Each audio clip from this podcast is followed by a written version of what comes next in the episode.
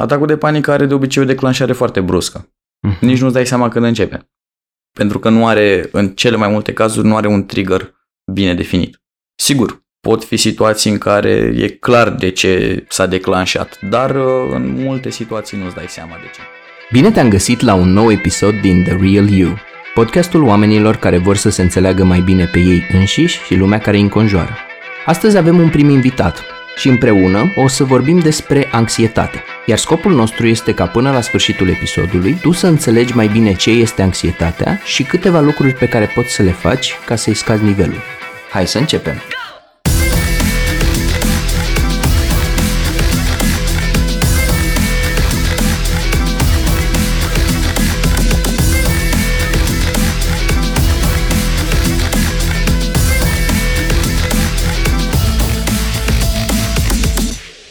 Invitatul meu de astăzi este psihoterapeut, doctorand în psihologie, a fost asistent universitar la Universitatea din București și a lucrat de-a lungul carierei lui cu mai mulți oameni care aveau anxietate. Lucrează la cabinetul Plus de Viață din zona Dristor, site-ul lui este plusdeviață.ro, Victor Cruceanu. Salut, Victor! Salutare! Vreau să zic că au fost mai mulți oameni care ascultau podcastul și care mi-au zis, băi Petre, când o să faci un episod despre tema anxietății? Și despre atacuri de panică. Și m-am tot gândit, m-am tot gândit și m-am gândit la tine, pentru că știam că tu ai mai multă experiență decât mine. Am Ok. lucrat cu oameni cu anxietate. Și în același timp, terapia cognitiv-comportamentală în care tu ești specializat are niște unelte foarte clare și foarte concrete pe care le are de oferit oamenilor în așa fel încât ei să scape de anxietate, corect? Într-adevăr, așa e. Bun. Hai să o luăm cu începutul. Ce e anxietatea? Ce înseamnă? Că e un termen umbrelă până la urmă pentru mai multe manifestări, pentru mai multe chestii. Ce înseamnă să fii anxios pentru un om? Ok, într-o definiție largă a cuvântului e ca și cum ai spune că ți este teamă. Uh-huh. Dar spre deosebire de teamă, care este ceea ce noi numim o emoție funcțională, sănătoasă, anxietatea are o componentă care te debilitează, te face să nu mai poți să te adaptezi la mediul înconjurător, la sarcinile necesare care vin din partea acestuia. Pur și simplu nu te lasă să îți uh, desfășori acțiunile de zi cu zi. Uh-huh. Și asta e ceea ce numim anxietate de fapt. Da, deci o primă distinție ar fi diferența între teamă, Exact. care e o chestie funcțională și sănătoasă, și anxietate care cumva, din ce înțeleg, îți erodează din calitatea vieții. Exact. E ca și cum atunci când mi-e teamă de un examen, o să mă duc la examenul ăla, o să-mi transpire palmele, dar o să dau examenul și asta este. Uh-huh. Dacă am anxietate față de un examen, o să mă duc la un examen și mintea mea va fi atât de înmagazinată cu emoții negative și cu stări disfuncționale, încât nu o să pot să performez și o să iau o notă mică la examen, nu pentru că nu știam, ci pentru că nu am putut să mă gândesc la subiectul din fața mea. Uh-huh. E ca și cum ai turna un pic de benzină pe foc, pe un foc deja existent când pornești de la teamă normală și o transformi în anxietate, de exemplu. E o analogie bună. Ok. Știu că anxietatea nu se manifestă doar în uh, mintea omului. Știu că are mai multe niveluri, adică probabil există și o componentă fiziologică. Poți să ne vorbești un pic despre cum îți descriu clienții tăi că se simt atunci când uh, vin cu probleme de anxietate? Sigur că da. În mare, și atunci când facem evaluarea unui client, avem un sistem destul de standardizat, aș zice, pe Mhm. baza căruia evaluăm orice fel de trăire sau de stare mai puțin sănătoasă. Partea asta putem să o aplicăm și pe, pe evaluarea anxietății, dar e valabilă pentru orice tip de stare. Acronimul pe care îl folosim în sistemul ăsta standardizat este GEX, G-E-C-S. Ok. E ușor de ținut minte, mai ales dacă ai fost ca și mine fan Mortal Kombat și îți plăcea de băiatul ăla cu mâinile de fier, Uh-huh. pe care îl chema Jax. Acronimul vine de la G, gânduri, E, Ok. emoții, C, comportamente și S, senzații sau somatic. Uh-huh. Poți să ne detaliezi un pic toate, toate astea patru componente, că mi se pare foarte interesant. Sigur că da. Hai să luăm anxietate. Da. O să începem cu E-ul din Jax, și anume emoția. Emoția e clară, este anxietate. Evident că, în general, emoțiile nu vin singure, vin la pachet cu alte emoții și atunci putem să facem o mică listuță mai departe de anxietate, ce mai simțim. Poate să fie combinație cu furie, poate să fie în combinație cu o stare depresivă, poate să fie în combinație inclusiv cu emoții pozitive, cum ar Mhm. fi extaz. Apoi hai să mergem la partea de S, senzorial sau somatic. Stările asociate cu anxietatea sunt uh, în general foarte cunoscute de cei care au trăit măcar o dată un moment anxios în viață. Transpirația palmelor, uh, stare de vertij, adică amețeală. dureri de cap, uh, îngustarea câmpului vizual, Da. stare de leșin, transpirație la nivelul corpului. Da. Aici probabil intră și bătăile inimii. Exact, bătăile inimii accentuate, uh, senzația de puls accelerat, Da. senzația uh, de înroșire a feței sau altor zone ale corpului sau poate chiar înroșirea efectiv a unor zone din corp. da, da. Foarte Căldură frecvent. sau răceală probabil în membre. Exact, valuri care Da. alternează de căldură și răceală. Încordare musculară probabil. Sigur că da. Da. Că n-ai cum să stai zen în momentul în care ai toate... Exact, și mai ales agitația psihomotorie. Senzația că nu pot să stau locului, cum ai spus, Da. uh, cât și senzația că nu pot să, gândurile mele nu pot să stea locului. Uh-huh. Și uite așa am avut E și S și trecem la G. Exact, și așa trecem la G. De obicei, gândurile asociate cu anxietatea țin de sentimentul că eu nu sunt suficient cumva pentru situația de față, Uite, asta e interesant. exact, sau de faptul că eu sunt neajutorat în fața situației Uh-huh. uh, în care mă aflu. Nu am mijloacele cu care să-i fac față cumva. Exact. Și practic, ce știu eu, mă corectez dacă, e, dacă mă înșel cumva, terapia cognitiv-comportamentală spune că la baza emoțiilor stau cognițiile Exact. și că trebuie să simt chestia asta, că băi, nu o să-i fac față Mhm. și așa mă anxietez. Exact. Uh, Anxietatea are un rol mai special în uh, paradigma asta cognitiv-comportamentală, în sensul în care în mare parte, uite cum vorbim în depresie, în depresie uh, starea emoțională este accentuată efectiv de gândurile pe care le gândim. Avem ceea ce se numește ruminație Da. și în ruminație pur și simplu mă gândesc cât de nasol îmi este, cât de nasoală este viața și așa mai departe, ceea ce mi accentuează și îmi menține starea depresivă. În anxietate putem să avem inclusiv de-a face cu gânduri care nu sunt atât de conștiente, nu, nu le gândesc eu efectiv Mhm. prin propria mea voință, Da, da. ci pur și simplu, uite, putem să le privim în programare, avem uh, bucățele de cod care generează niște acțiuni într-un Da, program, da. corect? Îi spui computerului să facă X și el execută chestia aia. Exact.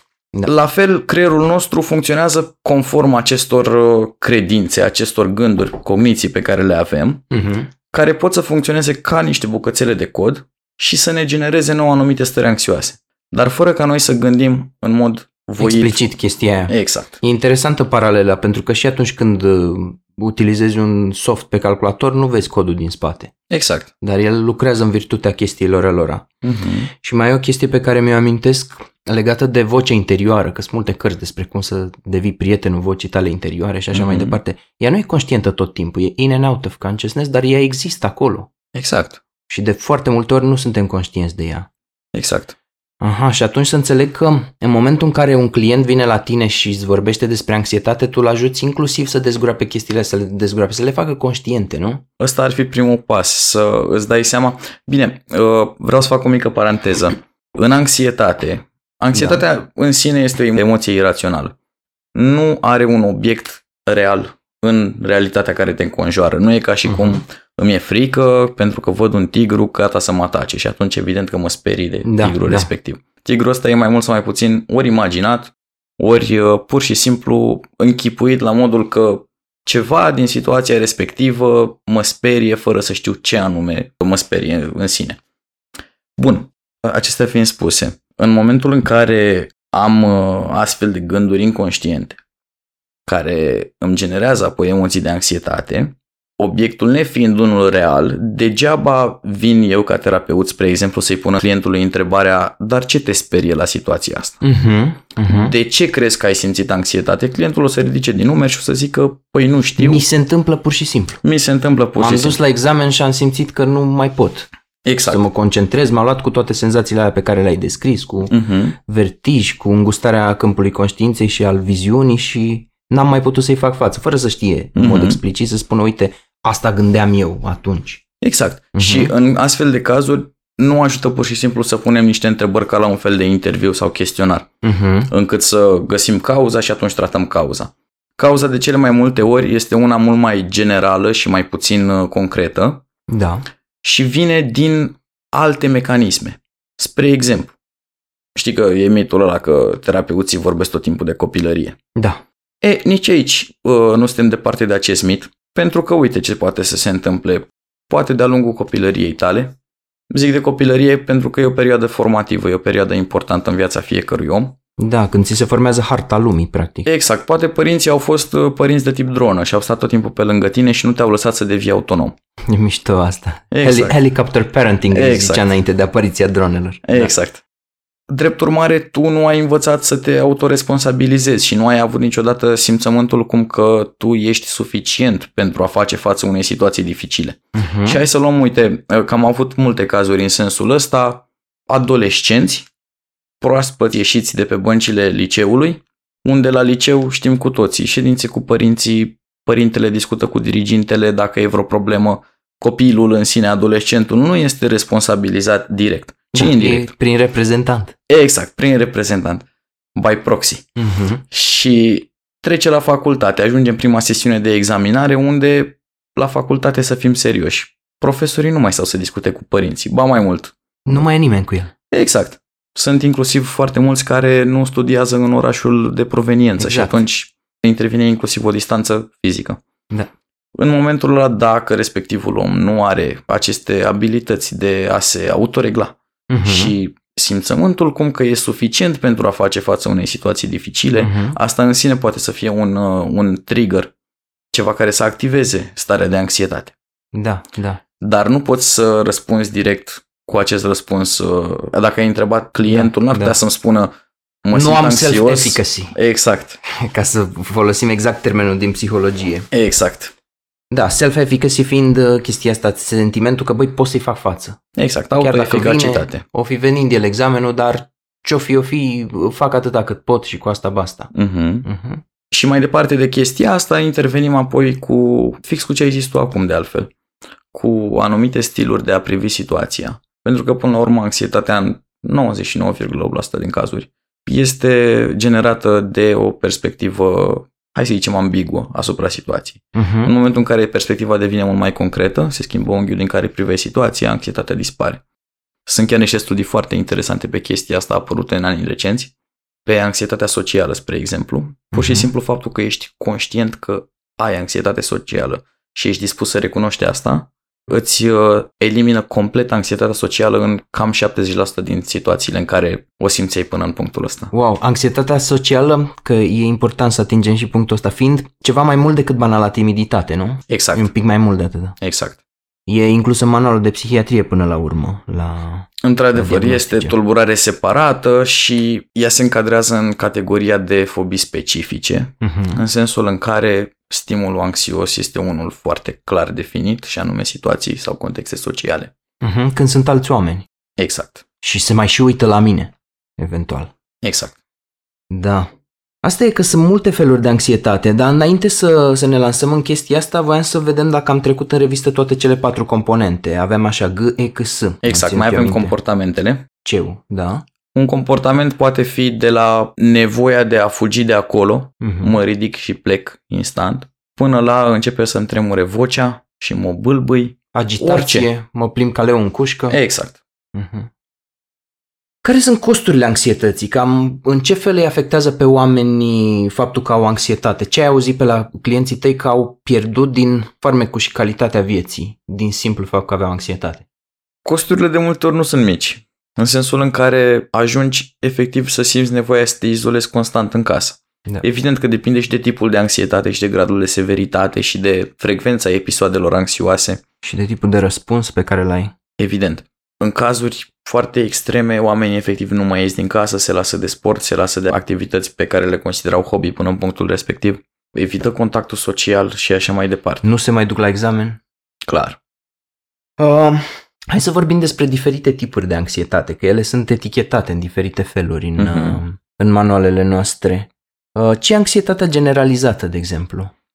E o tulburare specifică în care elementele anxioase sunt legate de tot ce ține de mediul înconjurător, viața uh, individului și individul în sine. E efectiv ce spune numele. O stare de anxietate permanentă și generalizată la toate ariile vieții. Da, nu face discriminare între stimuli, că o fi examen, că o fi... Uh...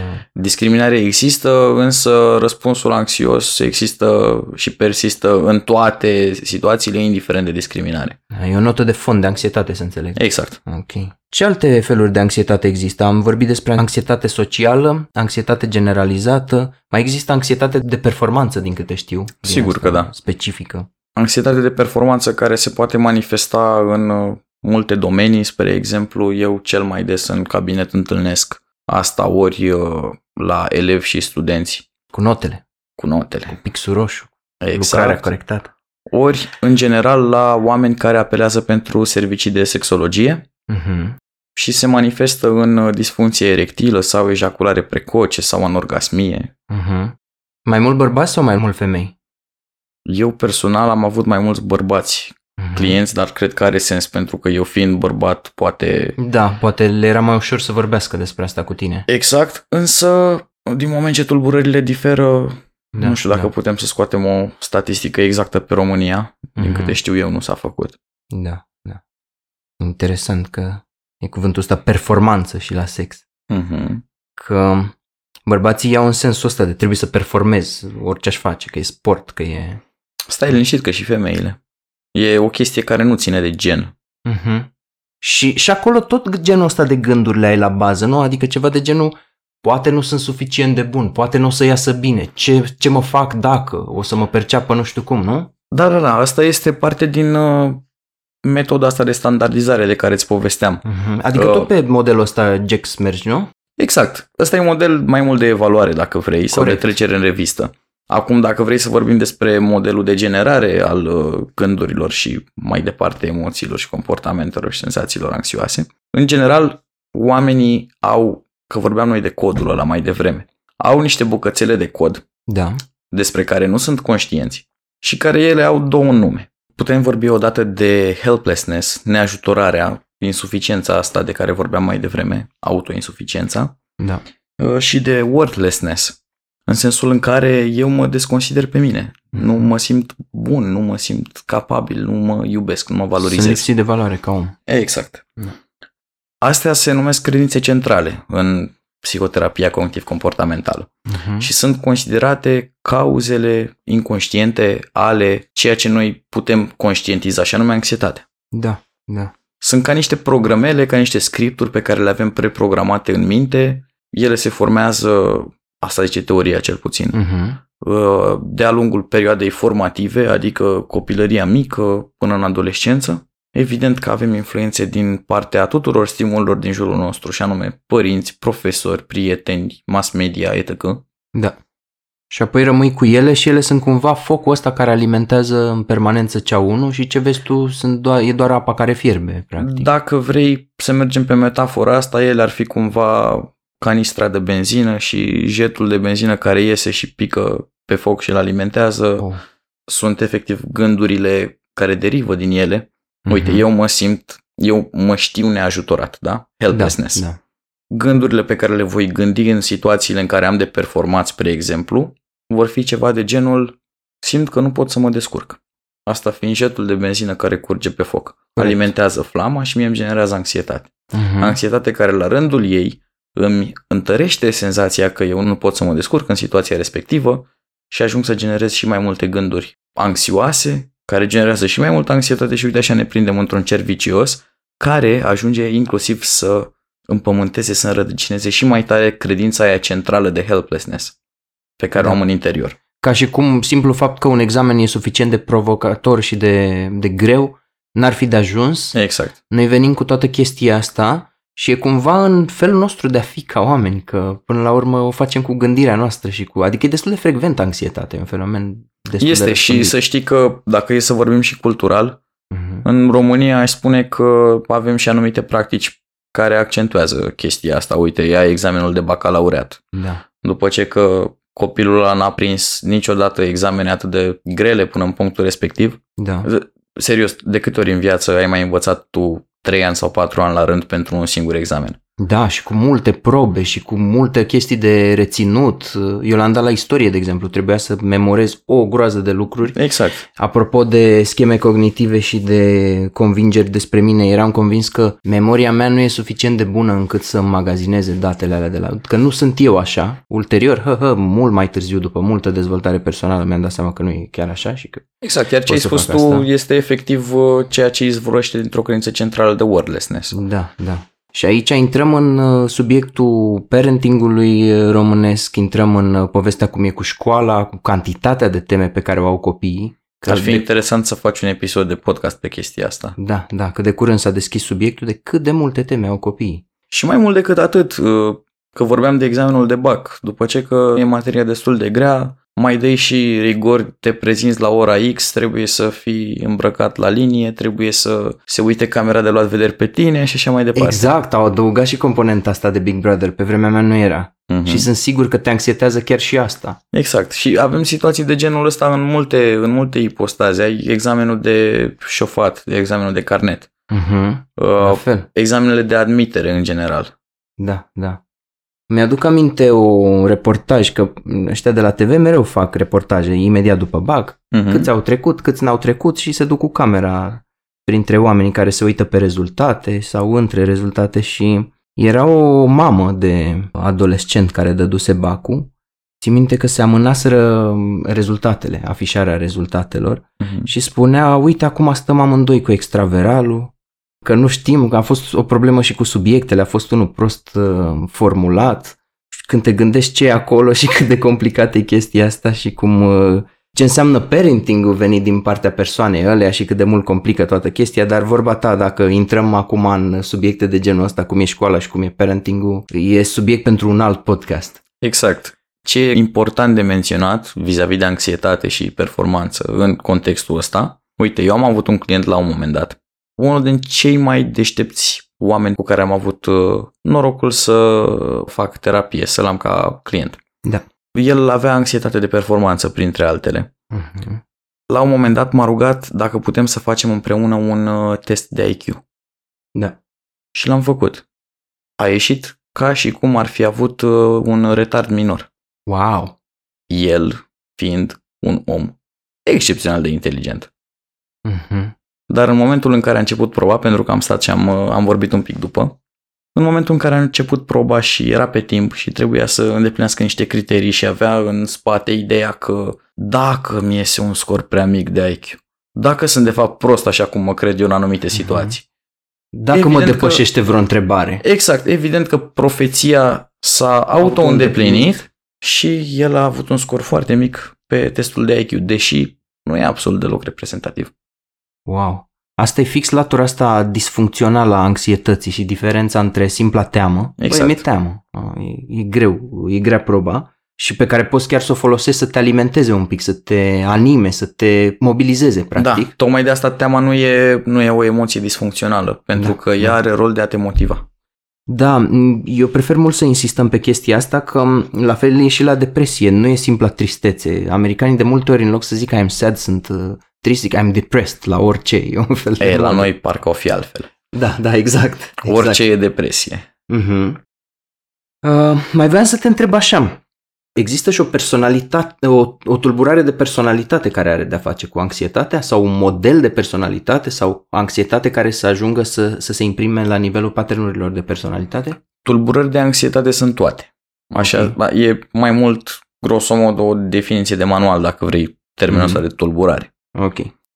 Acum, dacă vrei să vorbim despre stil de personalitate, sigur, putem vorbi despre două lucruri aici. Putem vorbi odată de stil de personalitate, în sensul în care un om întrunește anumite trăsături oarecum cristalizate la nivelul întregii personalități. Mhm. Așa e persoana Da, respectivă, care au uh, valoarea asta anxioasă. Da, stau pe un soclu de anxietate. Exact. Putem vorbi, pe de altă parte, despre ceva la nivel clinic, diagnosticabil în Da, sensul ăsta da. clinic, și anume tulburări de personalitate care au și componente anxioase. Da, da, aici mă gândeam, cam din motivul ăsta am adus uh, subiectul în discuție, pentru că mă gândeam, de exemplu, la tulburarea obsesiv-compulsivă, care poate să aibă în spate anxietate, sau la evitant, la personalitățile evitante. Tulburarea obsesiv-compulsivă are într-adevăr o componentă de anxietate, dar există și tulburare de personalitate obsesiv-compulsivă, care are o componentă mult mai pronunțată de anxietate. Da, da. Alte tulburări de personalitate care ar avea componenta asta oarecum mai pronunțată ar fi cea evitantă pe care ai spus-o și tu. Da. Ar fi tulburarea de tip borderline, Uh-huh. tulburarea histrionică, de personalitate histrionică, narcisică. Da, da.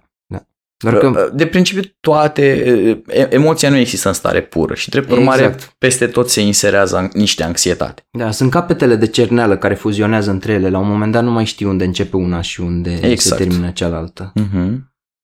Acum hai să vorbim un pic despre atacurile de panică, pentru că și ele intră la capitolul anxietate Clar. și sunt, um, sunt extrem de relevante în discuția asta și am, am întâlnit oameni. Eu nu cred că am avut vreodată un atac de panică, Mhm. să fi fost vreodată aproape de asta. Însă tatăl meu a avut odată și a ajuns chiar, uh, era în mijlocul organizării unui eveniment, a unei conferințe Uh-huh. și a fost copleșit de cantitatea de muncă și de nesom și toate chestiile astea adunate într-un ghem și a ajuns la spital unde de obicei știu că medicii știu să recunoască atacurile de panică. Din, medici din multe discipline, din multe tipuri de medicină îl recunosc repede și spun Mhm. este doar un, este, stai liniștit, nu ai nimic la inimă, ai doar un atac de panică. Știi? Asta în cazurile fericite în care chiar îi se spune omului care are un atac de panică. De Da, multe da. ori îi se spune ai probleme cu nervii. Da, e pe fond psihic, domne. E, fe, e pe fond psihic, exact. Da, da. Am avut Și- clienți nemulțumiți care au reproșat chestia asta. Da, da, și a ajuns, din păcate, la tubul de oxigen la, la spital, la urgențe, ceea ce nu e o idee foarte bună pentru că a ajuns să te hiperventilezi. Și nu e singurul om pe care îl știu cu atacuri de panică, știu cel puțin șase sau șapte oameni din cercul meu social care s-au confruntat cu așa ceva la un moment dat sau altul al vieții lor. Uh-huh. Um, Spune un pic cum sunt pentru clienții tăi atacurile de panică atunci când vin la cabinet și îți vorbesc despre asta. Uh-huh. Sigur. Atacul de panică, în primul rând, e o chestie pe care o putem întâlni în foarte multe tulburări de anxietate. Există chiar și o tulburare care are specific legătură cu atacul de panică, se numește tulburarea de panică, Uh-huh. în care atacurile de panică se înlănțuie și ajung să se genereze unul pe celălalt. Da. De atac de panică pot să-ți vorbesc inclusiv din uh, experiență personală. Eu m-am confruntat cu această tulburare de panică niște ani la rând, Uh-huh. de care mă bucur că am scăpat prin uh, psihoterapie. Vis-a-vis de simptome. Atacul de panică are de obicei o declanșare foarte bruscă. Uh-huh. Nici nu-ți dai seama când începe. Pentru că nu are, în cele mai multe cazuri, nu are un trigger bine definit. Sigur, pot fi situații în care e clar de ce s-a declanșat, dar uh, în multe situații nu-ți dai seama de ce. Te ia valul, cum s-ar spune. Te ia valul efectiv. Fără să te aștepți. Uh, și depinde foarte tare de ce anume este legată componenta anxioasă care stă la baza pornirii atacului de panică. Da. În general, atacul de panică ține de o senzație de sensibilitate organică, Uh-huh. în sensul în care mă simt că parcă sunt bolnav de ceva, dar nu știu de ce anume, sau mă comport ca și cum există riscul iminent să mor acum, să fac Mhm. un infart, să fac un accident vascular cerebral, sau să leșin, sau să-mi pierd controlul, să înnebunesc. Astea sunt cele mai uh, relatate situații. Da, pentru că se întâmplă lucruri cu corpul omului în timpul atacului Exact. de panică. Senzațiile sunt cât se poate de reale, efectele Ok. în schimb nu. Pot să mă simt ca și cum uh, îmi explodează inima, să mă Mhm. simt ca și cum am pulsul 300, dar dacă mi-aș lua de fapt pulsul, nu ar depăși 100, 100 și un pic, Uh-huh. care e absolut normal, un puls până în 120-140 este absolut normal într-o stare de panică. Poate că asta îi și face pe medici, că vine omul și spune pulsul meu cred că e 300, cred că o să îmi explodeze inima, îi pune stetoscopul și spune hai domne plecă de aici, nu vezi obiectiv care ce arată măsurătoarea, dar ce spui tu și sunt 100% de acord cu chestia asta că nu trebuie minimizat uh, realitatea senzației. Asta Da. zici tu, senzația e cât se poate de Senzația reală. este cât se poate de reală. Spre exemplu, în tulburarea de panică, senzația are obișnuința să urmeze un trend. Și anume, una, două, trei săptămâni sau luni simt că problemele mele sunt legate de sistemul circulator, apoi simt că sunt legate de ficat, apoi simt că sunt legate de cap, apoi de vreo mână și așa Mhm. mai departe. Adică cumva se mută efectele. Se poate întâmpla și cu musculatura? Evident. Da. Foarte frecvent întâlnit este cu musculatura gâtului. Uh-huh. În sensul în care simt că mă sufoc sau simt că nu mai pot să înghit, că nu mai funcționează mușchii glutiției. Da. Și așa mai departe. Sim- simptomele sunt absolut uh, Diverse. diverse, exact. Dar diferă de la om la om. Cele mai des întâlnite sunt legate de puls și tot ce ține de inimă, de fapt, uh, legate de starea de conștiență, adică simt că îmi pierd conștiința, că leșin, sau simt că nu pot să mă mai focalizez pe ceva, simt că nebunesc cumva. Uh, Sunt legate de mâncat și de sistemul digestiv, adică la anumite alimente îmi vine să vomit sau nu pot să le înghit sau simt că mă sufoc cu ele. Avem uh, inclusiv o subdiviziune aici, se numește sindromul colonului iritabil, Uh-huh. care are pe fond exact același lucru. Nu există o sensibilitate organică față de ceva anume, dar pur și simplu sistemul meu digestiv nu poate să, nu poate să digere o anumită mâncare, spre exemplu. Da, asta e super interesant la colonul iritabil, că e o tulburare funcțională. În Da. sensul că nu e ceva în neregulă cu colonul tău, ci Da. cu felul în care el alege să proceseze Exact. uh, digestia.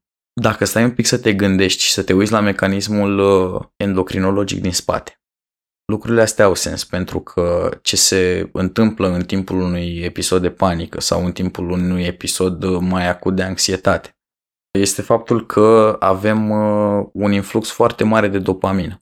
Uh-huh. Acum, sistemul nostru viscerele, sistemul nostru digestiv, funcționează pe bază de dopamină și se activează și el împreună cu restul corpului. Da. Drept urmare, unul din simptomele somatice foarte des întâlnite în anxietate și în panică mai ales este faptul că mă simt foarte balonat Uh-huh. sau am indigestie, Da, da. spre exemplu. Și așa, avem dita mai rețeaua neuronală și în zona aia. Avem uh, rețea neuronală peste, Peste tot, tot. practic. Da. Da. Orice nerv e un neuron, Corect. ai putea zice. Da. Bun. Am vorbit acum foarte mult despre problemă, am descris-o în Mhm. profunzime. Poate cine ne-a ascultat și s-a confruntat vreodată cu vreun pic de anxietate sub o formă sau alta și a avut ocazia să se reîntâlnească cu amintirile legate de asta. Sper să nu dăm nimănui un trigger și hai acum să trecem de la problemă la soluție Sigur. și să discutăm un pic, spune un pic în ce constă terapia anxietății. Ce poți să spui despre ce fac terapeuții, ce lucrează cu oamenii care vin și spun că se confruntă cu anxietate sau atacuri de panică. Ok. Evident că terapie e un concept umbrelă și în psihoterapie există foarte, foarte multe sute de abordări psihoterapeutice. Eu nu pot să vorbesc despre toate. Corect. O să vorbesc în termeni general și în termeni specifici o să mă rezum la psihoterapia cognitiv-comportamentală. Super. Ok.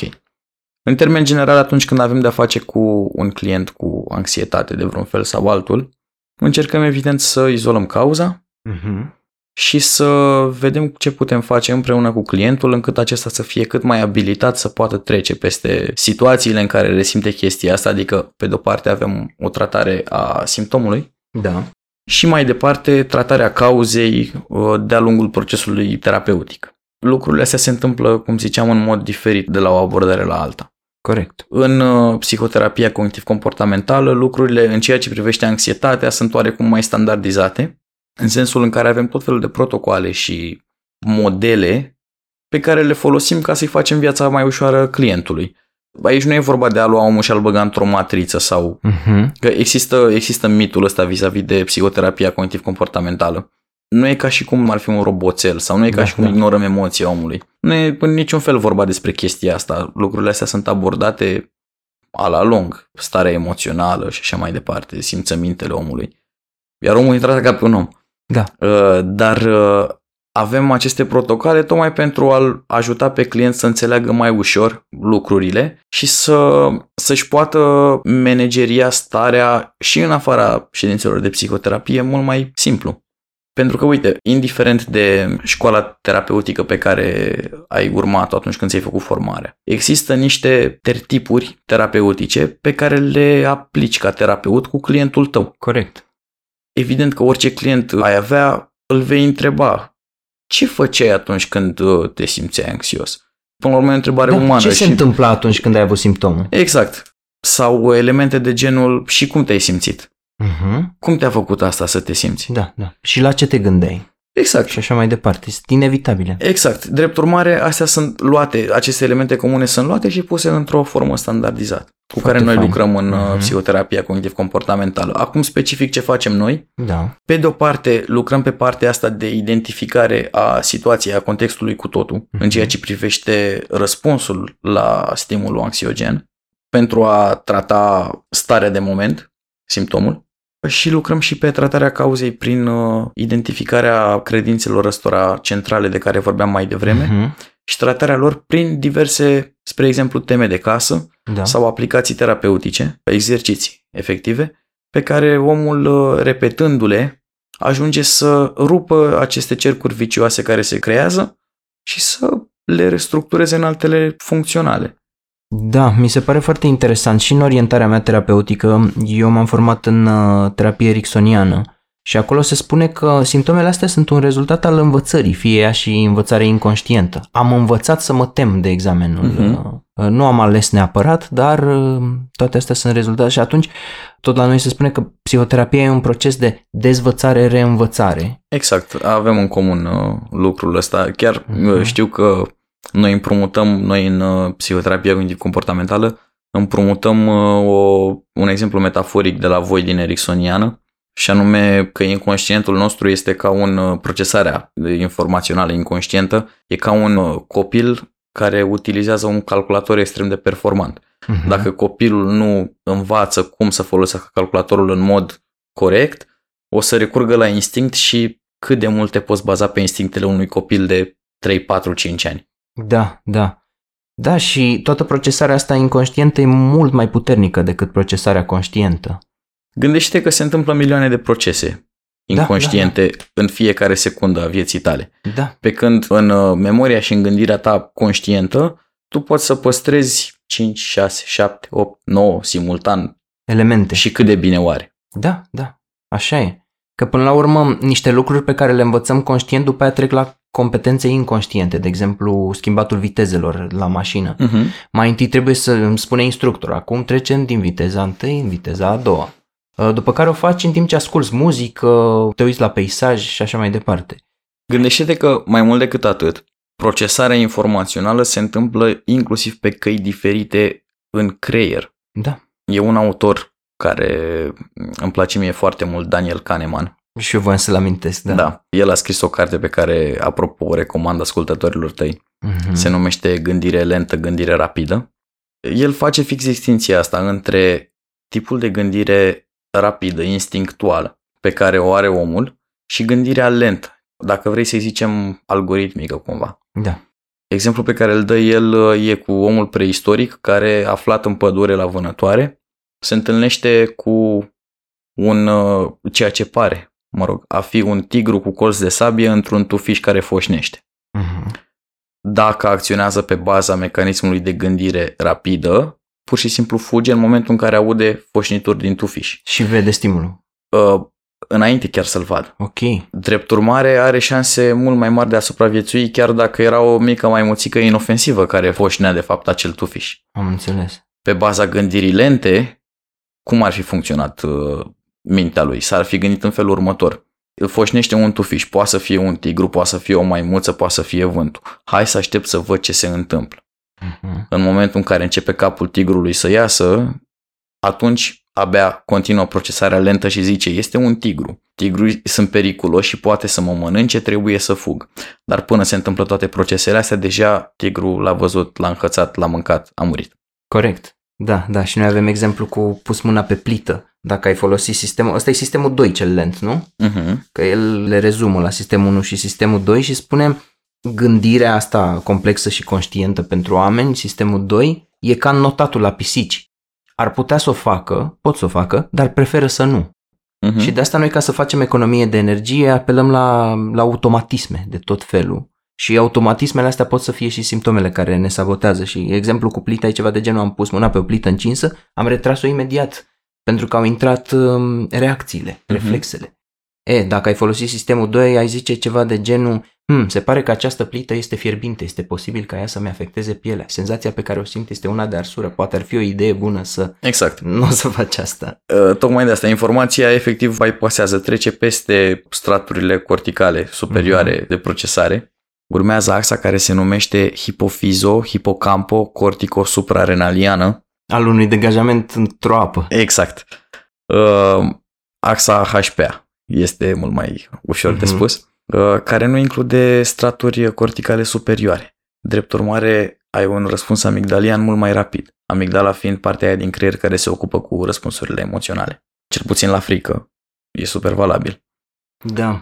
Drept urmare, nu ai partea asta de raționalizare, tu ai un răspuns automat. Asta e ceea ce numim de fapt o procesare informațională inconștientă. Da, involuntară și inconștientul ăla de care vorbim noi, cel puțin în uh, psihoterapia cognitiv-comportamentală. Da, da, și pentru că ai spus tu că noi procesăm foarte multe fire paralel, voiam să le dau ascultătorilor noștri exemplu cazului când merg pe stradă și uh, vorbesc cu cineva pe smartphone. Uh-huh. Păi, în momentul ăla creierul tău se ocupă de foarte multe. Da. Sistemul tău nervos în general. Are grijă de bătăile inimii, de ritmul respirației, că nu uiți să te alimentezi cu aer când faci chestia asta, de echilibrul tău. Uh, apropo, ca o mini paranteză și după aia nu mai divagăm, uh, în Asia, niște țări din Asia au pus semne pentru pietoni pe jos, pentru că se uită tot timpul în smartphone și îi avertizează, vezi că urmează o trecere de pietoni, vezi că intri pe care Foarte smart. Da, da. E, și ce înțeleg eu din ce, din ce am discutat până acum cu Daniel Kahneman și sistemul 1 și sistemul 2 este că voi vă folosiți de chestia asta de, de cele două sisteme ca să-i ajutați pe oameni în terapie ca unele chestii care se întâmplă în sistemul 1, inconștient și involuntar, să le treacă în zona conștiinței, să le conștientizeze poate pentru prima oară în viața lor și să lucreze, să intervină și cu ajutorul celuilalt sistem asupra lor, nu? Exact, exact. Este fix ce ai spus tu mai devreme, partea asta de dezvățare și reînvățare. Uh-huh. Pentru că, în general, când vorbim despre oameni care au uh, un potențial anxios mai mare decât alții. Știi cum e, în viața așa ne naștem. Unii dau mai bine cu piciorul în minge, alții mai slab. Da. Nu putem să fim toți Ronaldinho, spre exemplu, sau Messi. Corect. Da, da. La fel, ne naștem cu potențial anxiogen diferit. Pe asta poți inclusiv să o măsori cu teste de personalitate. Este o trăsătură a personalității care se numește nevrotism. Uh-huh. Cu cât ai uh, scor mai mare, cu atât uh, ai o volatilitate mai mare emoțională, în sensul în care poți să simți mai intense emoții, atât pozitive cât și negative. Te și bucuri mai tare, dar te și super mai tare, te înfuri mai rău. Uh-huh. Sau scoruri mai mici în care resimți emoțiile deopotrivă sănătoase și nesănătoase mai puțin intens. Da. Și drept urmare, pornind cu aceste niveluri diferite de potențial anxios în viață, poți să ajungi la puncte de cotitură, să le zicem așa, în momente vulnerabile, în care creierul tău e ca și cum își dă un reset și deși până acum tu te știai ca fiind persoana aia care nu se sperie ușor, eu aud foarte des chestia asta în mm-hmm. cabinet. Nu eram eu așa, domne. Da. Mi-e dor de momentul ăla, ci eu să mă sper, eu nu mă sper. Vreau să revin la mine de acum câțiva ani. Exact. Da, da. Uh, și eu aud des. Da, ei, în momentul în care suntem puși în fața unor momente de cotitură, pur și simplu creierul își dă un fel de reset uh-huh. și procesează altfel realitatea iar sensibilitatea la nivel de reacție emoțională anxioasă e mult mai mare. Uh-huh. Ești mult mai sensibil, reacționezi mult mai intens. Drept urmare, asta e partea pe care o dezveți și o reînveți. Da. Nu e ca și cum toată viața ai știut să fii mai puțin anxios, dar dintr-o dată s-a întâmplat ceva ca prin minune și nu mai ești uh-huh. capabil, ci pur și simplu tu ai fost așa, dar n-ai dat de cele momente de cotitură care chiar să-ți sensibilizeze creierul. Da. Asta e una din, uh, din chestiile pe care încercăm să le imprimăm în mintea clienților încă de la începutul procesului terapeutic. Mm-hmm. Da, corect, că îi ajuta și să perceapă corect ce se întâmplă cu ei, că de multe ori nu numai că ai simptomul, dar ai și o gândire, să zicem, disfuncțională legată de simptom și poți să mai adaugi deja peste benzina despre care vorbeam mai devreme și mai multă catastrofizare. Uh-huh. Să te, este de fapt fix uh, cercul vicios despre care vorbeai mai devreme, exact. se poate să ajungi inclusiv la depresie, la un strat de depresie peste anxietate după ce te-ai simțit neajutorat în legătură cu faptul că n-ai putut să faci nimic în legătură cu asta ani de zile. Mm-hmm. Și îmi place că ai specificat de, de gânduri disfuncționale pentru că ghiși ce avem un sistem și pentru asta de clasificare mm-hmm. în uh, psihoterapia cognitiv-comportamentală. Avem niște prototipuri de gânduri pe care oamenii le gândesc în general, care duc inevitabil la un uh, rezultat, la o consecință emoțională cel puțin nesănătoasă. Sunt niște prototipuri de gânduri care întotdeauna te vor face să te simți într-un fel nesănătos sau dezadaptativ. Uh-huh. Spre exemplu, avem uh, tăticul lor, dacă vrei să le zicem așa, gândurile cu trebuie. Da, da. Cerințe absolutiste le numim noi, sunt gândurile în care eu am cumva impresia, mi-am propus eu sau cumva am ajuns la concluzia că ceva trebuie să se întâmple. Uh-huh. Sau eu trebuie să mă comport într-un anume fel, sau ceilalți cu mine într-un anume fel. Trebuie să reușesc în absolut tot ce mi-am propus. Exact. Ăsta întotdeauna va genera anxietate sau depresie sau rușine sau furie sau ceva. Sunt jucător Uh, de tenis, trebuie să joc foarte bine, pentru că eu sunt la care joacă foarte bine, trebuie să joc foarte bine în fiecare meci. Exact. Problema cu trebuie ăsta nu e întotdeauna nesănătos. Sunt câteva circunstanțe în care este sănătos, cum ar fi trebuie să respiri ca să nu mor. Trebuie Într-adevăr. funcțional. Exact. Uh, Versus tirania lui trebuie. Exact. Tirania asta lui trebuie ce zice de fapt? Zice în felul următor. N-ai nici o altă variantă. Nu există flexibilitate în viață. Lucrurile trebuie să se întâmple așa cum ți-ai presedat tu, că altfel ceva se nasol se va întâmpla Da, cu tine, da. cu ceilalți, cu viața și așa mai departe. Exact. Și astea trebuie legate de propria persoană, după care avem și legate de circumstanțe sau alți oameni, adică lucruri Clar. pe care nu Trebuie le ca pot ceilalți controla. să mă placă. Să mă respecte, să-mi răspundă favorabil, să nu-mi Exact. taie calea în trafic. Exact. Când de fapt toate lucrurile astea sunt strict preferințe și ar fi bine să le tratăm ca atare. Evident, mi-ar plăcea ca toată lumea să mă placă.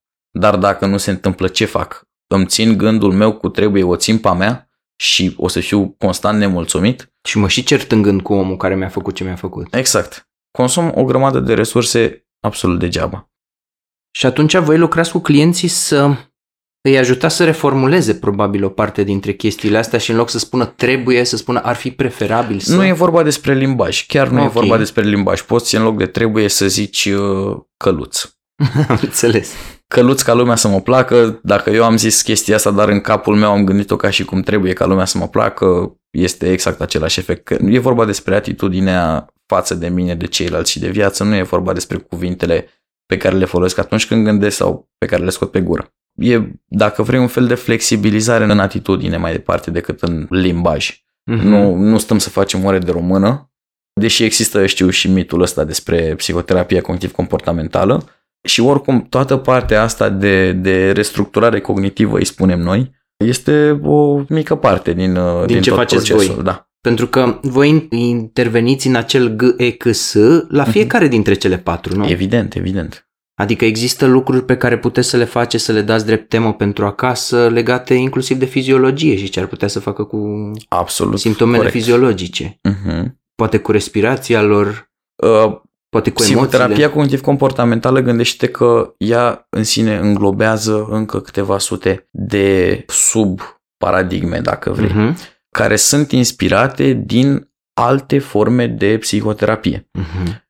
Psihoterapia cognitiv-comportamentală fiind o metodă științifică la bază. S-a uitat pur și simplu, băi, ce funcționează, pe ce avem rezultate, general vorbind, când ne gândim la domeniul psihologie. Da. Și a preluat efectiv acele elemente și le-a pus într-o formă oarecum mai structurată și verificabilă. Că asta Mhm. e important, de fapt, de menționat. Da, da, le-a structurat în protocoale. Exact. De asta și în Statele Unite e- este una dintre terapiile care sunt decontate de, să zicem, Casa de Asigurări, de Mhm. sistemul de sănătate, pentru că a fost studiată și ai o structură și o, Exact. o formă, pe când, de exemplu, psihanaliza nu e, acum nu știu nici eu toate detaliile legate de birocrația asta, dar fiind mult mai de durată și plecând pe alte premize, uh, nu e preferată atunci când un om apelează la... În orice caz, nu cred că are sens să intrăm într-o Da, uh, da, da, o polemică dezbatere despre- vis-a-vis de care e mai bună și care e, Da, uh, da, știi, jocurile astea de tipul care o are mai mare. să ni le măsurăm corect. Exact. Ce vreau să menționez este pur și simplu faptul că psihoterapia cognitiv-comportamentală este o formă de terapie care înglobează o gamă foarte largă de aspecte Mhm. psihoterapeutice. Și ce încearcă să facă forma asta de terapie este să păstreze elementele astea care sunt validate științific sau care pot fi validate științific. Pentru că, uite, unele din sistemele cu care lucrăm nu sunt validate științific, deși, din păcate, în unele școli de formare de pe la noi se spune că ar fi validate științific, dar dacă dai un search pe Google, că Google are toată lumea, uite că nu găsești studii. Interesant. Pe de altă parte, formatul în care sunt informațiile astea, chiar dacă nu sunt validate, permite validare, permite dezvoltare de studii. Interesant. Și, da. na, ca orice lucru, e în proces de. Da, da, da. Uite, la mine la Ericksoniană nu merge uh, să standardizezi, pentru că nu sunt standardizate intervențiile uh-huh. și lucrezi cu metafore, cu chestii mult mai uh, greu de apucat dintr-o parte sau alta. E aproape imposibil designul experimentului, uh-huh. designul studiului, ca să zic așa. Bun. Acum că am vorbit despre toate astea și am ajuns fix în punctul ăsta, mi se pare o, un moment foarte bun să te întreb așa. Hai să luăm un caz. Hai să zicem imaginar. Eu sunt elev de liceu, am trecut peste BAC, dar mi-a fost groaznică. L-am trecut cu o anxietate îngrozitoare și acum mă așteaptă examenul de admitere. Hai să dăm și un exemplu de ăsta mai nașpa. La medicină, undeva unde sunt mulți pe loc. Uh-huh. Sau la o facultate. Oricum, e, e, e de rău. Vin la tine înainte de examenul ăsta de admitere, îți vorbesc despre anxietatea mea, îți vorbesc despre coșmarul pe care l-am trăit la BAC și spun că am nevoie de psihoterapie pentru că vreau să-mi lucrez anxietatea asta. Uh-huh și te-aș întreba care ar fi câteva, bineînțeles că o să atingem doar vârful icebergului, asta e important să înțeleagă cei care ne ascultă, că uh, la iceberg vezi doar partea aia, moțul ăla de deasupra apei și de desubt sunt mult mai multe lucruri, dar așa, tangențial, ca să înțeleagă și oamenii ce se întâmplă într-un uh, cabinet de psihoterapie în orientarea cognitiv-comportamentală, Cam ce ar fi unele lucruri pe care le-ai discutat cu mine, pe care le-ai abordat cu mine, dacă aș veni cu genul ăsta de Da, poveste? din păcate, în exemplul ăsta pe care îl dai e un caz mai nefericit, pentru okay. că de obicei între BAC și admitere e mai puțin de o lună distanță. E puțin timp, da. Uh, dacă vrei pot să spun ce aș face în două, trei ședințe maxim, cam atât ar fi între... Mm, hai să zicem că îl dăm peste un an. Ok. Și că avem timp să, să ne ocupăm okay. de terapie. E important și ce ai spus. Din păcate, timp. din păcate am avut mai mulți clienți care au apelat la mine fix cu o lună, maxim două, înainte de un examen foarte important, cum ar fi bacalaureatul sau admitere. Și din păcate, rezultate fenomenale nu prea au cum să apară. Deci, uite, putem să scoatem un, un învățământ în chestia asta și anume prevenția e mult, mult mai bună decât intervenția uh-huh. și mai eficientă și drept urmare ar fi bine să ne lucrăm lucrurile din timp atunci când nu ne simțim stăpâni pe situații. Da, da. Eu ce să mai zic, că la mine vin și zic că am venit să-mi faci o hipnoză, ca să pentru că știu că în câteva ședințe o să scap de tot ce... Dacă te încălzește cu ceva, odată am avut un client care mi-a cerut o pastilă ca să o iubească din nou pe soția lui. Și era pe bune, adică nu, da, nu era da, da. Caterinca. Am avut reclamație ulterior pentru că nu i-am oferit acea pastilă. Wow. Ok. Bun. Deci, am peste un an examenul. Mi-am propus ca în anul ăsta să mă ocup de partea de anxietate în așa fel uh-huh. încât să mă duc la examen dacă se poate fără ea și cu atât cât am învățat și să uh-huh. fac ce-o fi să fie. O să-ți spun pe scurt care ar fi etapele exact. pe care le-am urma. În prima etapă, evident că aș încerca să aflu mai multe despre persoană, să ajung să cunosc omul ca să putem să ne raportăm de la om la om. Uh-huh. Să-i aflu povestea nu neapărat de viață, cât uh, ce consideră relevant să-mi spună. Da, și să avem uh, ceea ce se numește în meseria noastră relație terapeutică. Uh, da, da, un început, o fundație bună pentru. Uh-huh, că e o premisă pentru terapie. Clar, trebuie, să te clar. Înțelegi, trebuie să te înțelegi bine cu omul cu care lucrezi. Da, studiile spun că uh, 55% din uh, eficiența, eficacitatea unui proces terapeutic ține strict de relația terapeutică. Uh-huh. Dacă este bună, poți să fii cel mai slab psihoterapeut din lume, ai 55% șanse să ajuți omul respectiv da. să depășească. Pentru simplul fapt că ai pus la dispoziție clientului tău un context în care să fie înțeles, în care asta înseamnă exact. relație da, da, da. terapeutică. Implică mai multe, dar nu o să o dezvoltăm acum. Bun. Deci îl întreb despre el, afli despre ce vrea el să-ți povestească. Exact. Printre altele, pe lângă faptul că ne cunoaștem ca în orice relație interumană, mai facem două lucruri, uh, trei lucruri. Uh-huh. Hai mhm. să, să vorbim și de asta. Pe de o parte facem ceea ce se numește o anamneză, da. adică un fel de raport destul de detaliat și structurat vis-a-vis de problema cu care se confruntă omul, ce ar dori să facă cu ea, cum se manifestă, în ce context și așa mai departe. Facem o listă de probleme care derivă din această anamneză, adică specific ce se întâmplă ce da. targetăm noi, clar, cu liniuță, dacă uh-huh. se poate.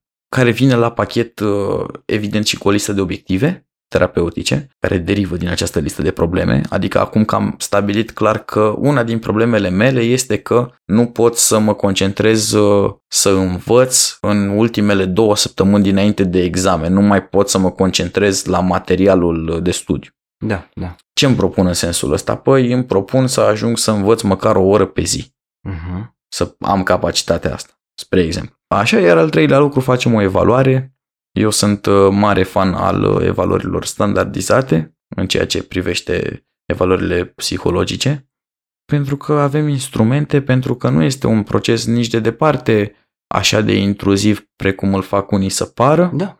E pur și simplu completarea unui chestionar care se întâmplă într-un mediu foarte safe, alături de o persoană care te înțelege și e acolo să te ajute. Da, eu de câte ori am utilizat chestionare și scale cu clienții mei, mi-au spus, da, e oricum ăsta e stereotipul, te duci la psiholog, spune întrebările alea și îți dă uh-huh. să completezi, deci da.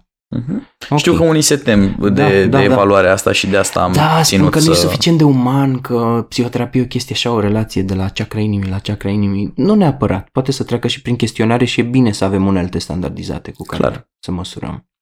Asta se întâmplă în etapa inițială. Apoi intrăm efectiv într-o etapă de intervenție. Ok.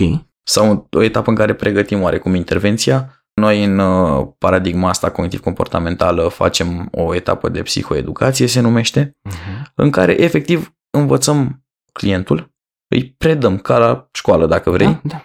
Uh, despre ce se întâmplă. Da, ce se ce are întâmplă în profesia creier. noastră de spus legat Exact. de ce se întâmplă cu el. E, uite, vezi, unele școli terapeutice au acest secret profesional. Nu trebuie să știe clientul ce e în capul terapeutului. Noi mergem fix pe polul opus și anume clientul e bine să știe absolut tot ce e în capul terapeutului. Uh-huh. Adică de ce să știu eu ceva în plus de tulburarea omului până la urmă decât știe omul în sine. Da, da, Până la urmă omul se confruntă cu asta, nu eu. da. Eu pot să-i pun la dispoziție materiale, pot să mă pun pe mine la dispoziție și așa mai departe, încât omul, la final, să primească un fel de crash course în uh, ceea ce privește atât tulburarea, cât și mecanismele de acțiune la tulburării, consecințe, etc., etc. Da, da. Sincer, anamneza și m, educația sunt, uh, se întâmplă și în medicina uh, Mhm. fizică, să zicem. Când Clar. oamenii își tratează corpul fizic, ajung să știe despre diferite tratamente, despre ce riscuri presupune o intervenție sau alta și ajung la un moment dat să știe foarte multe. Clar, plus că așa poți să controlezi inclusiv un pic simptomul. Gândește-te în felul următor. Vorbim de anxietate aici. Da. În anxietate, ce face omul prima oară când simte o stare de neliniște care ține de inimă, să zicem? Dă search pe Google. Da, Caută. Da, da. Simptome, puls accelerat, transpirație, amorțeală, braț stânga. Îmi bate inima tare. Prima, da, primul search result o să fie infart. Mhm. Omul se panichează și mai rău și se duce la camera de gardă și zice că o să aibă un infart. Da, da. Prin psihoeducație privi fix chestia asta. Îl înveți pe om că inclusiv căutarea pe Google este ceea ce noi numim un uh, mecanism de protecție, Da. că astea sunt disfuncționale în sine și că fix faptul că caută pe Google și că asta e prima lui reacție sau să-și ia, să pună mâna pe mână să-și ia pulsul. Da. Comportamentele astea de siguranță, de protecție, nu fac altceva decât să accentueze ciclul vicios al anxietății. Da. Ai informația asta, nu o să mai faci. Nu o să Mhm. mai faci, automat ai scăzut, deja ai câștigat un pas din Da. lupta împotriva anxietății. Și când te gândești că ei făceau comportamentele astea tocmai pentru că voiau să-și aline suferința, Exact. e ceea ce noi numim soluția care alimentează problema, în mod Mhm. nefericit. Uite, cum vorbeai tu despre tatăl tău că a fost pus la oxigen, Da. spre exemplu, e un fapt bine știut că în atacul de panică te hiperventilezi. Ajungi să îți se modifice percepția temporală, să ai impresia că timpul se mișcă mai repede decât se mișcă de fapt, să ai impresia că nu respiri destul de mult și atunci să începi să respiri des, adică accelerat, uh, și mai profund. Uh-huh. Prea mult oxigen în sânge înseamnă hiperoxigenare. Asta vine la pachet cu amețeală. Exact. Ia uite amețeală al doilea care simptom. generează de obicei anxietate și mai multă. Și uite cum iarăși îngreunăm ciclul. Da, da. Ai învățat omul că n-are voie să respire, să-și dea voie să respire mai accelerat decât dacă se uită pe secundarul unui ceas și să respire câte o respirație pe secundă maxim, Uh-huh. dacă nu poate mai puțin, deși poate. da. Dar să zicem în cazul în care chiar nu se poate, îți restricționezi respirația la o respirație pe secundă, nu mai există risc de hiperoxigenare, ai mai câștigat încă un pas. Mi se pare super tare să ai toate informațiile astea Uh-huh. ca să știi exact cum să interpretezi ceea ce ți se întâmplă și apoi să spui, mă, știi ceva, sunt în mijlocul unui atac de panică, e normal că îmi bate inima așa și acum știu că nu am nevoie, cel puțin în momentul ăsta, vedem mai încolo cum evoluează, să mă duc la camera de gardă imediat și Clar. să chem salvarea. Mi se pare wow. Clar, asta este, de fapt, un mare câștig în lupta cu anxietatea, faptul că poți să fii conștient că ce ți se întâmplă nu o să-ți dăuneze și că deși senzația este absolut reală, efectul este complet ireal. Uh-huh. Nu există, nu o să mori. Simți că mori, e foarte neplăcut, într-adevăr, să simți asta, dar cât timp știi sigur că nu o să se întâmple chestia asta, deja scade din uh, încărcătura asta anxiogenă. Da, da. Deci, faceți anamneza, vedeți care sunt, uh, cam pe unde e, e Mhm. problema, lucrați la psihoeducație și apoi vine cumva faza aia despre care am vorbit la începutul interviului cu dezrădăcinarea uh, Sigur că da. paternurilor Asta merge de disfuncționale. obicei în paralel cu alte lucruri. Mhm. Uh, Poate să meargă în paralel, spre exemplu, cu alte discuții adiacente vis-a-vis de alți factori de stres din viața omului. Exact. Sau poate să meargă la pachet cu sondarea unui eveniment traumatic care a stat la bază. Știi că ziceam mai devreme de acel punct de cotitură. Da, da. În general nu se merge pe o singură direcție și atât. Se merge în mai multe direcții simultan și în paralel. Acum, deja din punctul ăsta, procesul devine oarecum individualizat în funcție de caz și aici pot să apară foarte multe variante, ca să zic Da, așa. da. Și aici e limita podcastului, pentru că una e terapia, Uh-huh. că mulți vor să, sp- uh, mulți oameni ne cer, zim și mie o formulă așa secretă, un uh, ABC pe Mhm. care să-l aplic și să scap de simptomul meu. Uh-huh. Și de multe ori e replica aia, mergi să te vezi cu un specialist în sănătate mentală. Uh-huh. Pentru că de la un moment dat încolo totul e personalizat. Clar. Și uite, când îmi vine cineva cu atacuri de panică, spre exemplu, printre primele lucruri pe care le fac este să-l trimit la medicul de familie să-și facă analize. Uh-huh. Trebuie să eliminăm întâi o cauză organică. Da. Alt lucru pe care îl fac este să discutăm un pic mai multe despre cum s-a manifestat, nu știu, în anumite situații specifice anxietatea respectivă. Și de acolo iau alte decizii mai departe în proces. Adică astea, oricât aș vrea să le standardizez, n-aș putea. Da. Uh, cum te raportezi la oamenii care spun ceva de genul eu știu cauzele problemelor mele, îți vin deja spunându-ți eu, eu știu de ce mi se întâmplă toate astea, am nevoie de, de soluție, dar nu pot să fac nimic. Uh, Mhm. Știu ce ți s-a întâmplat în primul rând? Clar, absolut. Destul de comun. Uh, În general, și eu pățesc chestia asta și eu pic în propria mea capcană, ca să zic așa. Tuturor ne place să credem cel puțin Da, că da. suntem în Spune controlul... omul, eu știu ce îmi provoacă anxietatea, dar asta uite că nu mă ajută să o depășesc. Da, uh, circulă un uh, meme pe internet acum în ultima perioadă. O să încerc să-l traduc așa motamo pe română. Ceva de genul, hei studenți la psihologie, cum de vă simțiți deprimați? Pur și simplu citiți-vă notițele. Știi? Da, și da. l-a tradus cineva și cu studenții la medicină. Hei, studenți la medicină, de ce mai faceți cancer? Citiți-vă pur și simplu notițele. Da? Știi? Cam așa funcționează lucrurile. Adică degeaba ești conștient de ce îți cauzează sau de... Ok, nu ajunge doar psihoeducația, asta e ceea ce încerc să da, zic. da, da. Uh, mai departe de psihoeducație, ai nevoie să te angrenezi într-un proces. Acum, dacă tu poți să-l duci singur, bravo ție. Uh-huh. Uh, sincere felicitări în sensul Corect. ăsta. Pentru că unele lucruri pot fi depășite și fără terapie. Clar, clar. Terapia ce face? Vine să faciliteze procesul, adică unul la mână că îl face mai ușor Da. și doi la mână că te asigură că chiar și atunci în momentele alea de vulnerabilitate când simți că nu mai poți să-l duci singur, nu o să oprești procesul pentru că mai e o persoană acolo care să te mențină axată Mhm. pe proces. De fapt, asta e psihoterapia. De asta probabil că ai uh, citit în o grămadă de cărți de dezvoltare personală că terapeutul nu ajută clientul, nu Mhm. îl face bine. Clientul face bine pe client, nu terapeutul. Ceea ce tocmai de asta e adevărat. Terapeutul nu e acolo decât ca un fel de, dacă vrei, arbitru care ține merge în continuare să meargă conform unor reguli. Da, da. Atât. Noi zicem că suntem un ghid care uh, te trece printr-un proces Da, da, da, exact. și care aduce în ecuație ceea ce ne-a învățat formarea, facultatea, experiența și Mhm. așa mai departe.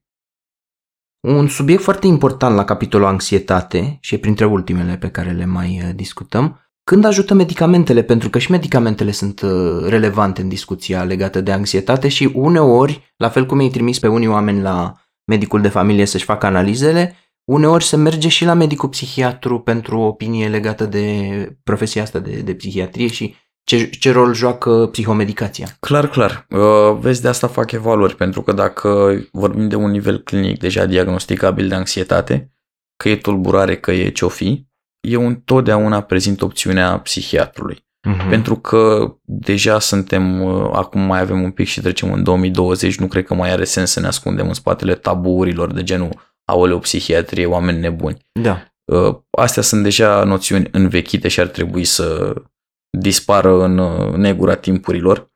Psihiatria este o opțiune la îndemână, este o opțiune viabilă. Pastilele acum ce rol au? Că na, avem studii pe chestia asta, nu trebuie să ne dăm cu părerea. Da, Lucrurile da. sunt foarte clare. În tulburările de anxietate, tratamentul medicamentos de sine stătător nu ajută la înlăturarea tulburării anxioase. Uh-huh. Tratează pur și simplu simptomul, nu și cauza. Da, ceea ce nu e lucru puțin totuși. Clar, absolut. Uh-huh. Cel mai eficient cocktail este unul între tratament medicamentos și psihoterapie. Indiferent cum o dai și cum o iei, acolo se ajunge. Acum, dacă clientul simte că nu poate să ducă, nu are resursele necesare, suntem oameni și suntem imperfecți. E normal să nu fim uh, perfect puternici tot timpul, da? Da, și dacă, apropo de trebuie. Exact. Dacă am, un, uh, am o perioadă din viață în care chiar simt că mi-e greu să duc ce simt, aici vine psihiatria cu soluția perfectă. Uh-huh. Pastilele nu fac altceva decât să îți ușureze procesul încât să-ți eliberezi resurse pe care să poți să le investești în procesul terapeutic și automat în tine, da. încât să îți facilitezi ție o stare mult mai funcțională. Uh-huh. Încât să nu mai ai nevoie apoi de pastile. Uh-huh. Adică după aia poți să lucrezi mult mai ușor în, în terapie. Chiar am avut clienți și, și cu depresie și cu anxietate care pur și simplu nu, nu se clinteau din, din pătrățica lor, dacă uh-huh. am fi să facem o paralelă cu tabla de șah până când nu au trecut pe la mm, psihiatru și au luat uh, medicamente și apoi s-au întâmplat minuni pentru că a început să aibă efecte terapia. Clar. Și apoi, că asta se gândesc mulți oameni, băi, dacă rămân dependent de medicamentele dacă o să am mereu nevoie de ele și acum trebuie să mă duc la examen cu ceva medicamente în geantă sau... Uh-huh. Și ideea e că faci terapie în paralel cu medicația, după care nu? Reduci medicamentele în funcție și de recomandările psihiatrului, că și acolo se fac evaluări și ai Clar. întâlniri periodice. Psihiatrul este singurul care poate să prescrie și să da. îți regleze apoi dozajul și felul în care iei medicamentele. Nu trebuie să facem asta nici noi ca terapeuți și în niciun caz nu trebuie să facă asta clientul de capul lui. Da, da. Pentru că pot apărea, uite, unul din simptomele luării inadecvate a medicamentelor psihiatrice pentru anxietate este ghișce anxietate. Da, da. Uh, chiar știu pe cineva care a făcut chestia asta. Uh, s-a gândit să sară niște vizite la, uh-huh. la medic. Uh, nu e client, e pur și simplu o cunoștință. Și a mai făcut o chestie, nu a citit ca lumea prospectul și a combinat cu alcool. Uh-huh. Și s-a hotărât să ia medicamentele așa cum le lua înainte, așa cum i-au fost prescrise nu s-a gândit la varianta cu alcool și uh, într-o, într-un weekend uh, s-au întâmplat efectele adverse de pe listă. Da, asta se întâmplă. Da. Bun, dar uh, nu în toate cazurile e nevoie de medicamente, nu? Nu în toate cazurile, în general în cazuri mai severe. Uh-huh. Acum, din nou zic, vin și zic, este o opțiune personală până la urmă. Ok. Uh, evident că medicamentele psihiatrice, dar asta este valabil pentru toate, au o listă de efecte secundare posibile. Posibile, Asta nu înseamnă da. că o să le ai. Da, îți dă și incidența. 1 la 100, 1 la 1000, 1 la 100 exact. de mii și exact. sunt liste pomelnice diferite. Exact. Uh, dar ca în orice caz medical, că nu suntem noi speciali în uh, psihoterapie, cum nu da, sunt nici da. ei în psihiatrie, în orice caz uh, medical se evaluează risc versus beneficiu. beneficiu. Da și atunci stabilești dacă e nevoie sau nu de o pastilă sau alta. Uh-huh. Plus că există în uh, psihiatria asta modernă, există mijloace farmacologice mult, cu mult mai puține efecte secundare, există tipuri de medicamente care sunt uh, special realizate pentru plaje mai vulnerabile de populație, cum ar fi bătrâni sau copii da. sau uh, suferinți de diverse boli mai grave organice. Uh-huh. Deci se poate atinge un echilibru. Cu alte cuvinte, a mai evoluat și psihiatria. Clar, clar. Da. Și tratamentele farmacologice. Că, uite, de exemplu, mai mea s-a confruntat cu anxietate la un moment dat și a primit um, anxiolitice din clasa benzodiazepinelor, Mhm. care sunt destul de grele. Îmi și spunea, mă simt moleșită. Da. E, e complicat și cu dozele și cu astea și, până la urmă, benzodiazepinele sunt și droguri de abuz în Statele Unite. Da. Mă slăiesc ăștia rețeta și și le iau pentru alte efecte Mhm. și altfel de administrare.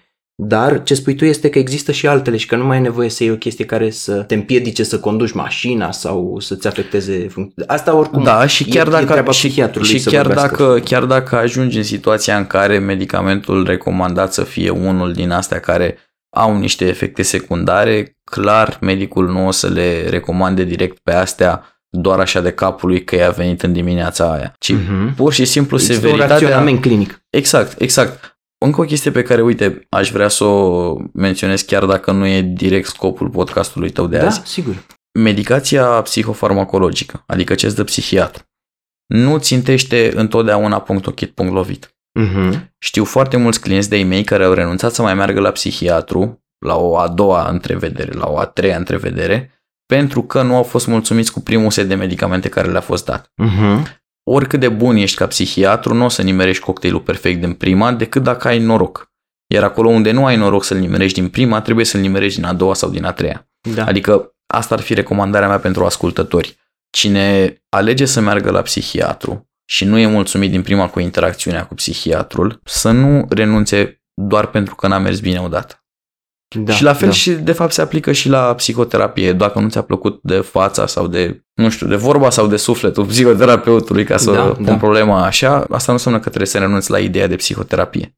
Corect, corect. Există compatibilitate ca în orice fel de relație Clar. interumană între un om și alt om. Unii merg mai mult spre pragmatism, alții mai mult pe feeling și e important să-ți găsești compatibilitatea asta și să nu condamni per total psihoterapia dacă te-ai întâlnit cu un terapeut care nu ți-a plăcut și nu, nu ți s-a părut ok ce ți-a zis. Uite, eu personal, până să ajung să dau de psihoterapeutul meu, Uh-huh. pentru că, na, tu știi, dar uh, și pentru ascultători, oricine este psihoterapeut este în primul rând obligat să meargă și el ca client sau ea ca Categoric. client în uh, psihoterapie la alt psihoterapeut.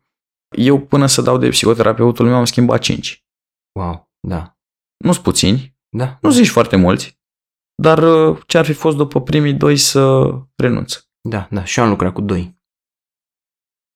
Bun. În ceea ce privește pastilele, e clar că nu e de competența noastră. Noi, noi nu avem, noi nu suntem cadre medicale și știm, suntem bineînțeles informați și cunoaștem ce se întâmplă, Clar. dar toată discuția despre medicație e, este rezervată uh, medicului psihiatru. Uh-huh. Um, ducându-ne încet către încheiere, două lucruri mai voiam să te întreb. În primul rând, dacă recomanzi vreo carte, vreun documentar, vreun film, orice, pentru oamenii cu anxietate, care ar putea să-i ajute în vreun fel sau altul. Una din cărțile care îmi vine în minte este scrisă de Albert Ellis. E chiar uh, unul dintre cei doi fondatori ai uh, psihoterapiei cognitiv-comportamentale. Se numește Controlează-ți anxietatea înainte să te controleze ea pe tine. Uh-huh. Da, oamenii ăștia au scris și cărți de specialitate pentru terapeuți, în schimb, cartea asta e scrisă pentru publicul, Publicul general. larg, exact. Super. Bun, și nu în ultimul rând, voiam să te întreb dacă pentru ascultătorii noștri care s-au confruntat în vreun fel sau altul cu vreo formă de anxietate, ai avea, știu că de obicei nu se cere asta la terapeut, dă și mie un sfat, ai avea vreo idee, vreo chestie pe care să o aplice sau vreo, vreo chestie cu care să rămână și pe care să... ceva actionable, cum zicem noi. Ok. Sigur că da. Uite, o chestie pe care ar putea să o facă absolut toată lumea ar fi să își uh, facă ceea ce noi numim un jurnal de gânduri. Mhm. atunci când uh, te simți panicat, anxios, într-o stare din asta de agitație, pentru că, apropo, uite, asta n-am menționat și poate merită, anxietatea poate să fie inclusiv o stare oarecum mai latentă, să o simți așa pe fond, Mhm. să nu fie acută, Da, dar totuși să deranjeze foarte tare. E ceea ce numim anxietate de anticipare. Da. Atunci când mă simt ca și cum sunt agitat că urmează ceva să se întâmple, dar nu știu ce. Mhm. E, indiferent de stare, dacă avem o stare din spectrul ăsta de anxietate, putem să facem un jurnal în care să notăm așa. Situația în care ne aflăm, Da. data și ora, Da. o scurtă descriere, așa, 3-4 propoziții, de vis-a-vis de cum mă simt, mai departe de cuvântul anxietate. Cum Da, mă da. simt? Ce am făcut? Mhm. Po- poți să mergi inclusiv pe acronimul ăsta, pe GEX. Ce știu eu că m-am gândit, ce Mhm. știu eu că am simțit, ce știu eu că am făcut și ce știu că am simțit la nivelul corpului. Da. Iar apoi o descriere a, tot așa succintă, dar dacă se poate cât mai clară și coerentă, a evenimentului în sine. Unde mă aflam, cu cine, făceam ce. Da. Da. Ok, sper că nu m-am repetat. În orice caz, odată ce am jurnalul ăsta, pot, uitându-mă prin el, după o săptămână, două, pot să observ niște tipare. Și atunci e clar că tiparele alea au legătură cu anxietatea mea.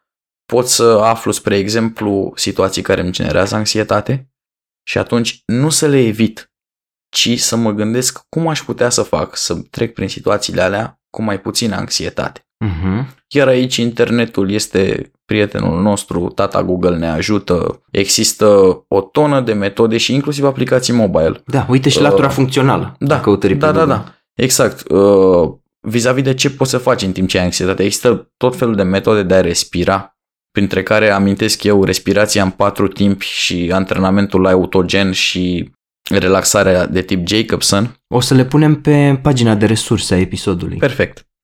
Așa. Există meditații de tip mindfulness și tot felul de aplicații care fac fix asta. Există metode, inclusiv dacă scrii, uite, dacă scrii pe Google CBT, CBT, Mhm. adică Cognitive Behavioral Therapy, de unde vine psihoterapie cognitiv-comportamentală, Da. CBT Technique for Anxiety, ai site-uri gârlă și inclusiv aplicații mobile cu tehnici absolut specifice. Pasul 1, pasul 2, pasul 3, pe care poți să le aplici fix pe aceste pattern-uri sau pe aceste situații pe care le-ai găsit ca fiind uh, cumva parte din tiparul tău de reactivitate anxioasă și uite că ai făcut deja jumătate din treaba pe care ai face în mod normal uh, la terapie. Da. Dacă ești într-o situație financiară mai precară în care nu-ți permiți azi psihoterapie, dar na, evident vrei să te faci mai bine, poți să începi singur. Mi se Făcând pare asta. excelent. Și da, îmi place foarte mult spiritul ăsta pragmatic al uh, terapiei cognitiv-comportamentale. Chiar de curând am trecut și eu prin ceva similar. Uh-huh. Am lucrat în terapie și aveam o stare de furie, care nu, nu părea să se miște în vreo direcție sau alta cu metodele mai freudiene, mai psihodinamice, cum le numim noi, și mai metaforice. Și am citit uh, o carte de Albert Ellis, că tot l-ai menționat, se numește How to Stubbornly Refuse to Make Yourself Miserable About Anything, Yes Anything. De acolo am ajuns să caut CBT worksheets, niște fișe de lucru din uh, CBT, pe care le-am aplicat și au avut efecte mult, mult mai rapide. Adică eu căram după mine senzația aia, apropo de ideea asta, că psihoterapeuții n-au din asta, nu? Adică Da. n-au nici atacuri de panică. Noi cum ai suntem avut perfecți. Tu. Da, da, noi suntem perfecti. Noi trebuie să fim perfecti. Uh, și au avut efecte mult, mult mai, uh, mai rapid. Bun. Sunt sigur că sunt foarte mulți oameni care ne-au ascultat și au conștientizat uh, anxietatea. Poate Mm. au văzut unele lucruri într-o lumină nouă și s-au gândit că e o idee bună să lucreze pe chestia asta Ok.